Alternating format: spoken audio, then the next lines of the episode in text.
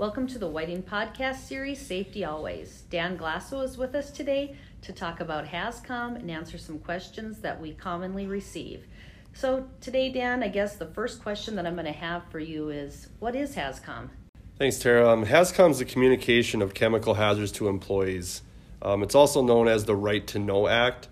Uh, Whiting has a HAZCOM program that each employee has been through and should be familiar with. Uh, it's Whiting's responsibility to ensure that each in- employee understands how to handle the chemicals safely, how to interpret what the chemical labels say, and then how to use the safety data sheet or SDS. Okay, so you talk about an SDS, and that's a common tool that we use in the field uh, for identifying uh, hazards of chemicals. Can you tell me what's on that SDS or what can be found on the SDS sheet? All the information you need is really on that SDS. Um, they'll have a product identifier that's a name or number that's used for that hazardous chemical. It makes the chemical very easy to identify whether it's on location or if you're trying to look it up in the book of SDSs. I also have a hazard statement. That's a statement assigned to the hazard class and category that describes the nature of the hazard of that chemical. Uh, this section may use the degree of a hazard. For instance, uh, warning means less severe, danger means more severe. And then there will be a precautionary statement, this phrase that describes the recommended measures that should be taken to minimize or prevent adverse effects resulting from the exposure to the chemical or improper storage or handling.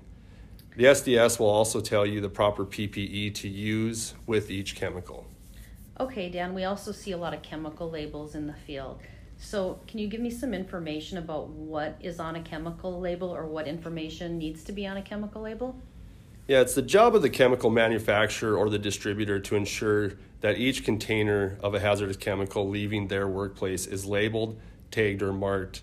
And it should basically have, you know, the information, uh, the product identifier, a signal word such as warning or danger, the hazard statement. Uh, you'll cover the pictograms um, coming out in a future email and information alert that will tell you what each pictogram on that label will mean. And they'll have a precautionary statement and then it will also have the name, address, telephone number of the manufacturer, and just information on where you can find an SDS if needed.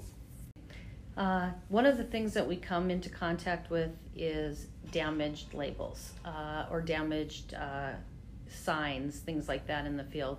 Uh, what what do we do if we can't read a label because it's damaged or it's gotten kind of roughed up because of the weather? So it happens quite often, especially you know our stuff that sits outside. Um, if a label is removed or destroyed, um, we need to get a new label, you know, with the necessary information on it. Sometimes that might mean reaching out to the vendor and having them put a new label on it. Um, we need to make sure the labels are legible. They need to be in English. Um, I have seen where some of them go bilingual, but the English is the number one must have on it. One of the other issues that comes to mind when we talk about chemicals, chemicals is that we have a lot of chemicals that come in large amounts, and so sometimes we have to use smaller amounts. What about the transfer of a chemical to a smaller container? Yeah, this is something we see a lot in the field. You know, we buy our product in bulk. You know, so the best example of this would probably be methanol. Um, we buy it in bulk and we transfer it into our blue methanol cans, which we use, you know, to methanol many sites. The cans are big, some are smaller, but for the most part, they're hard to use. So our blue cans should always have a label on them that say methanol.